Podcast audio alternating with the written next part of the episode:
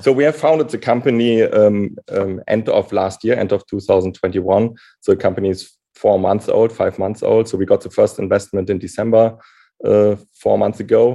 So you're pre-revenue today, then? Yes. You are listening to Conversations with Nathan Latka, where I sit down and interview the top SaaS founders, like Eric Yuan from Zoom. If you'd like to subscribe, go to getlatka.com We've published thousands of these interviews, and if you want to sort through them quickly by revenue or churn, CAC, valuation, or other metrics, the easiest way to do that is to go to getlatka.com and use our filtering tool. It's like a big Excel sheet for all of these podcast interviews. Check it out right now at getlatka.com. Hey, folks, my guest today is Dirk Zechiel. He's the CEO of a very cool company called Quantagonia. They're provide, they provide a quantum and hybrid computing SaaS platform for enterprises. Dirk, you ready to take us to the top? Yes. All right. So, what does that mean? Quantum computing platform for SaaS uh, for, for enterprises? Yeah. So, as you said, so we're providing a SaaS platform. And for us, SaaS stands not just software as a service, it's more about solution as a service because our platform helps companies make uh, better decisions in less time. And these could be, uh, these decision problems exist in the current HPC, the high performance computing space. So we're talking mainly about uh, problems in the optimization, simulation, and AI space. Mm-hmm. Okay, interesting. And so, I guess, give me an example. Can you tell me specifically how a customer is using you? Do you have any case studies you can share? Yeah, so for example, the big optimization problems in the world are, exist in almost every industry. Like, for example, if you need to schedule airplanes, yeah, these problems are so big that it's impossible to schedule them by hand. And it's even impossible if you take the largest computer on the market to just put it on the computer and think this computer could, could uh, take all possible solutions and find the best solution. Yeah. And uh, so quantum computing, so the promise of quantum computing is that these problems could be solved in the future when these quantum computers will be available. So industry availability of these computers will take at least three years. We estimate three to five years. And then putting these problems on a quantum computer uh, will help to speed up really to solve these problems in less time. And you can even, yeah, solve bigger problems of that. Yeah. So, Dirk, how do you do that? I mean, do you guys own a bunch of quantum computers? You rent out space, or you're using other pieces, hardware, and people's hardware and processing power? Yeah, so far we have access to quantum computers, but all these quantum computers are more in research state because there are currently no real industry um, usable quantum computers out there. But we are currently, so that's our hybrid uh, classical uh, compute um, um, um, um, uh, way we are going, because currently we are able to use these um, problems and put them on classical hardware. And this classical hardware could be CPUs or GPUs, FPGAs, so that these companies already get a speed up. And later on, when quantum computers are available, we can internally move these programs on a quantum computer and basically the, the customer will not see anything but he will get, get an immense uh, speed up out of that. So just to be clear are you using sort of a crowdsourced approach? Someone can say i'm not using my laptop right now give it to, to uh, quantagonia and let them use the processing power and sort of a mesh network sort of format uh, so that a pilot or, or delta can use them to schedule airplane tra- tracking?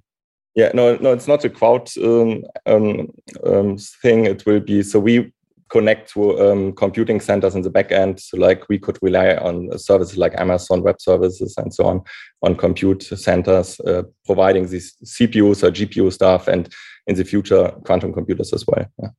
Okay, got it. So you're not you're not necessarily uh, like owning quantum compute right now. Your your secret sauce is writing and taking complex things like tracking airplanes and enabling that problem to be solved with you know AWS right now, but in the future easily switch your customers to quantum computers.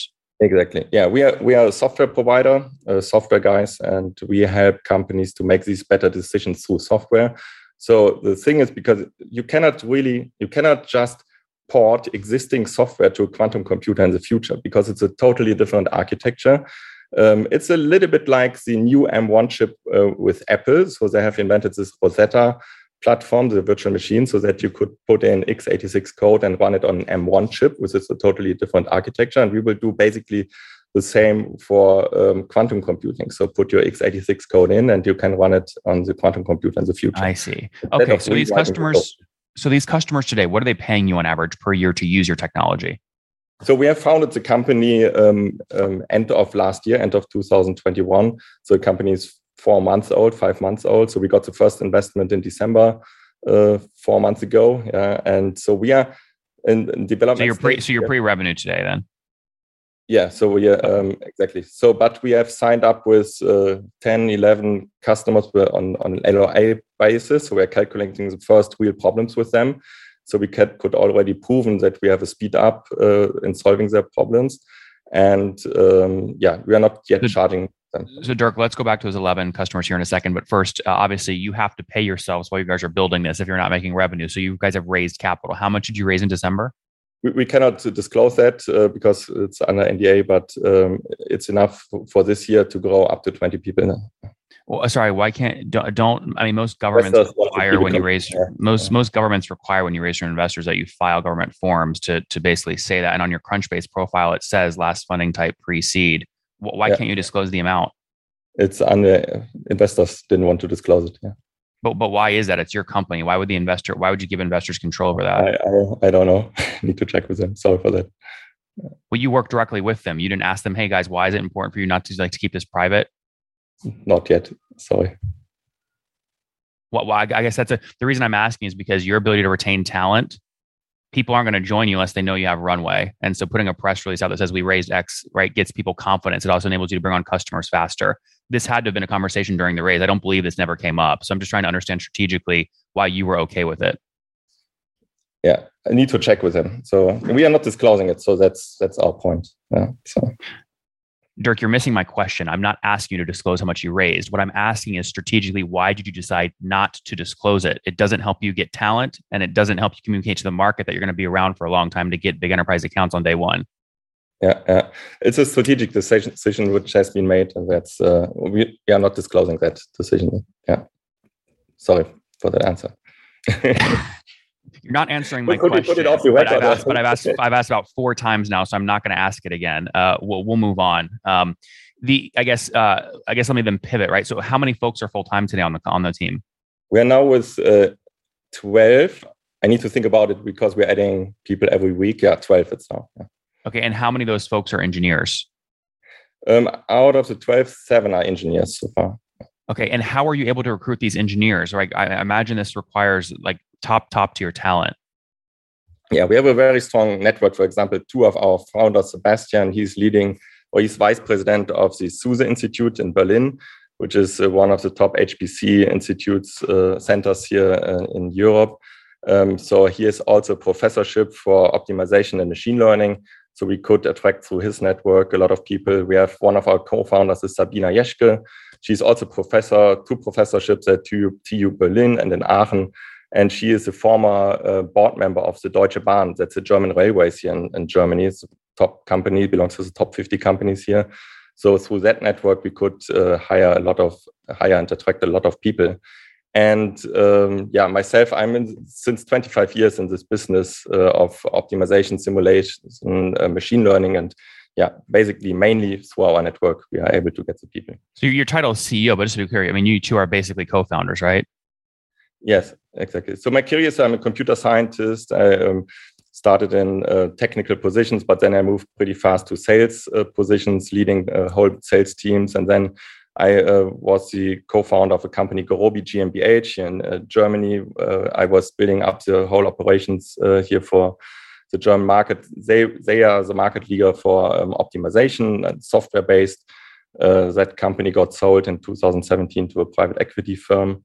Um, and I also founded a company doing sports scheduling, so which is also related to optimization because you, you cannot imagine, but these problems are also really complicated in terms of how many solutions you could find and getting the best schedule out of it. Yeah. Mm-hmm. Like the NFL, they are running several thousand nodes on Amazon for a few months just to get the best NFL schedule in the US. Yeah.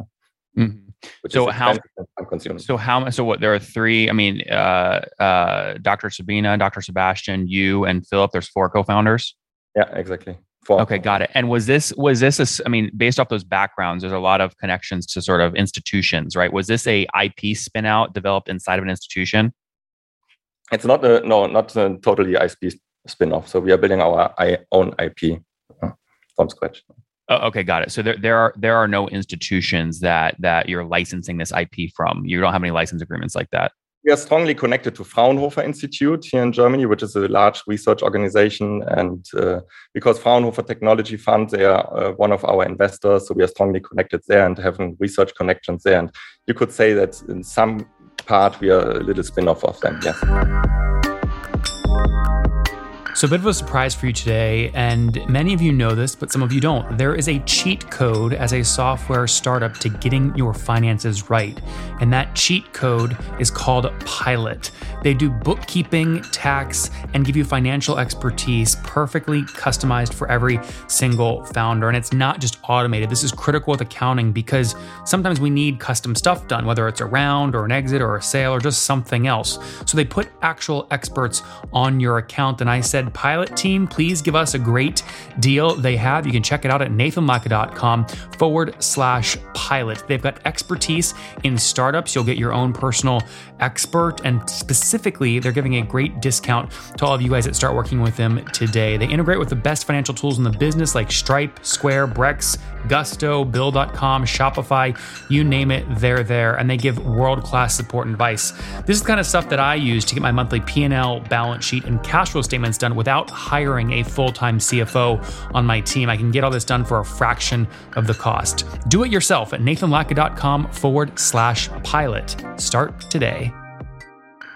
Talk to me about uh, the first 11 enterprise customers, right? A lot of people don't, they're not always sure how to land an enterprise customer, especially as a startup. Some people say, you know, send them a, a POC, then sign them up as a design partner and have them sort of pre purchase a software license that doesn't exist yet. Help me understand how you're closing this.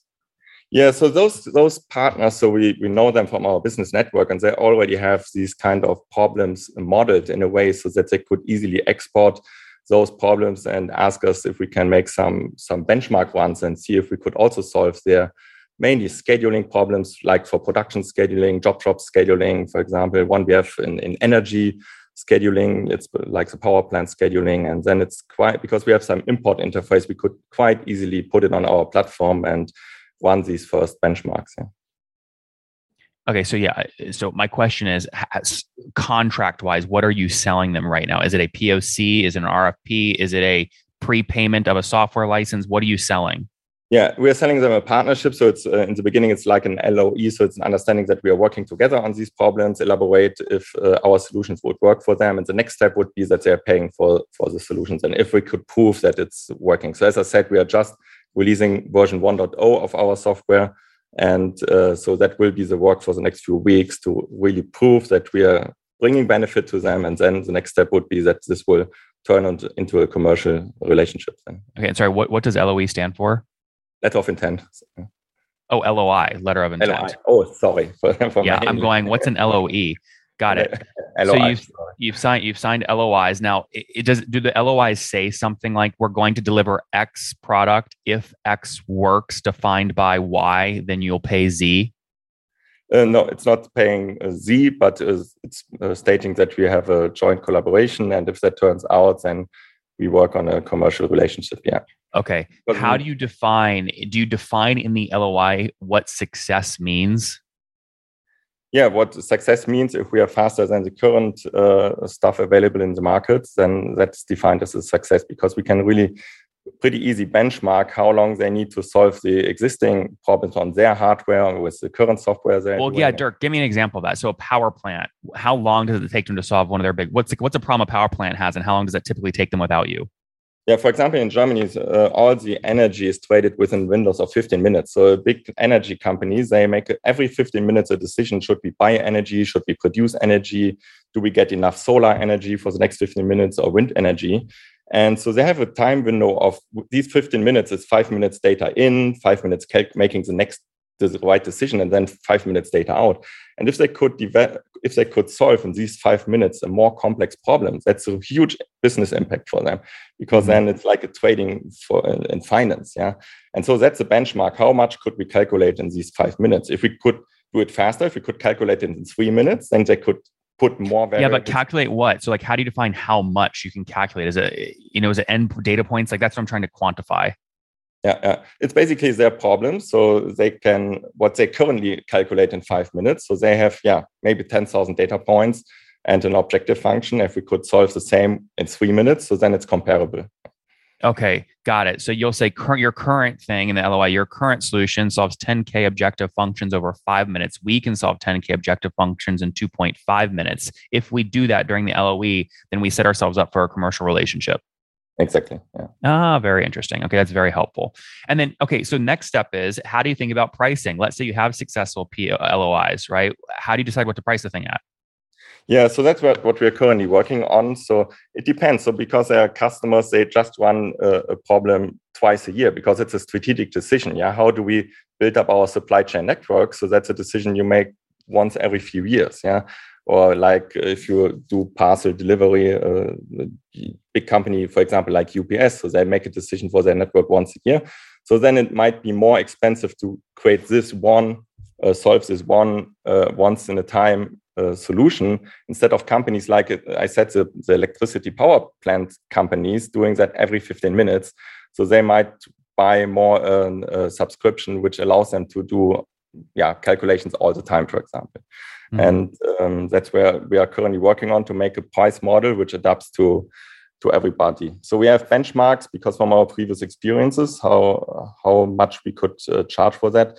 Um, and they, as I said, they are saving a lot of money if they get the best solution, and they're easily willing to pay in the six digits um, um, US dollar uh, space uh, per year, for example. Do you tie the price point to number of objective functions you're solving over a standard period of time? Like, what's the utility based thing you price against? Yeah, so a number of objective functions doesn't make sense because it's a number of variables because some some people have a small problem which brings a lot of business value and some have mathematically speaking. So yeah, so what do you tie pricing to utility wise? Is it an amount of data computed over a certain period of time? Like what do you quantify it by? Yeah, it's it will be more related to the value we could bring to their solving their problem. That's that's what we are talking okay so that's hard right? Because then you have to prove attribution right? So that that is basically custom pricing every single time. It's it's very very high touch. It's a you know you need to hire a bunch of aes etc yeah. we, we will have uh, in the in the future some standard pricing. For example if you u- if you utilize our um, service for for the like for the whole time you need that kind of uh, speed up you need that kind you have that kind of uh, model size then we could uh, put a price tag for it. Uh, like I said, the, something like 100k a year if you have a PowerPoint a power um, plant scheduling, for example. But uh, yeah, if you have just if you need to because you cannot make a pricing based on um, on time, as I said, because one customer is running it for 10 minutes once a year, having high value. Another is, needs to run it the whole year and having low value and uh, high value, but low value per time. Yeah? So that's mm-hmm. not comparable. Mm-hmm. Well, we'll see what happens. The question is Does the funding you raised give you enough time to prove these things out to drive some revenue to either get profitable or get into your next round? And we can look at Blema Ventures and FTTF. Their typical deal sizes are anywhere between 500K and, and 2 million euros. So we can assume you sort of raise something in that range. How much time do you think you have to start proving out contracts before you have to think about raising again? So plan is that so we, we might have time for another year, but uh, the plan is maybe to raise um, end or end of the year. But we are not All currently right. in the raising fi- uh, phase. All right, we'll see what happens. In the meantime, Dirk, let's wrap up here with the famous five. Number one, favorite business book. What's your favorite business book, Dirk? Oh, my fa- my favorite business book is um, um, it's an old book. It's large. It's called LAMP, Large Account Management Process. So when I started to to, to become from a technical person, a salesperson, um, I bought this was my one of my first sales books I bought, and because I saw sales uh, not like an art, but it was more like a process, and to understand the accounts, so that gives you a pretty good perspective on how to understand large accounts, how to uh, deal with the sales uh, from the sales point of view, how to identify the objectives and the goals of this account, and uh, make account management in a really structured way. So that's uh, that's the business book. It's old, I guess, twenty years, but it's still current. I, I think. Mm-hmm. Very cool. Number two, yeah. is there a C- is there a CEO you're following or studying? Uh, CEO, I'm following, uh, studying. So it's a good question. Not not a single one. I'm following a lot on on LinkedIn. Not a specific one. Um, I could name a single person. Okay. Number three, what's your favorite online tool for building the business? We have several, but I liked a lot to work with Notion in the past. but uh, that's that's pretty helpful for bringing information for the team together, and uh, that's yeah. Number cool. number four. How many hours of sleep do you get every night? Six. And what's your situation? Married, single, kids? Married, three kids. Uh, wow, busy guy. How how old are you, Dirk? How old are you, Dirk? I am I am 47 and great 47. Last last question. Something you wish you knew when you were 20 years old.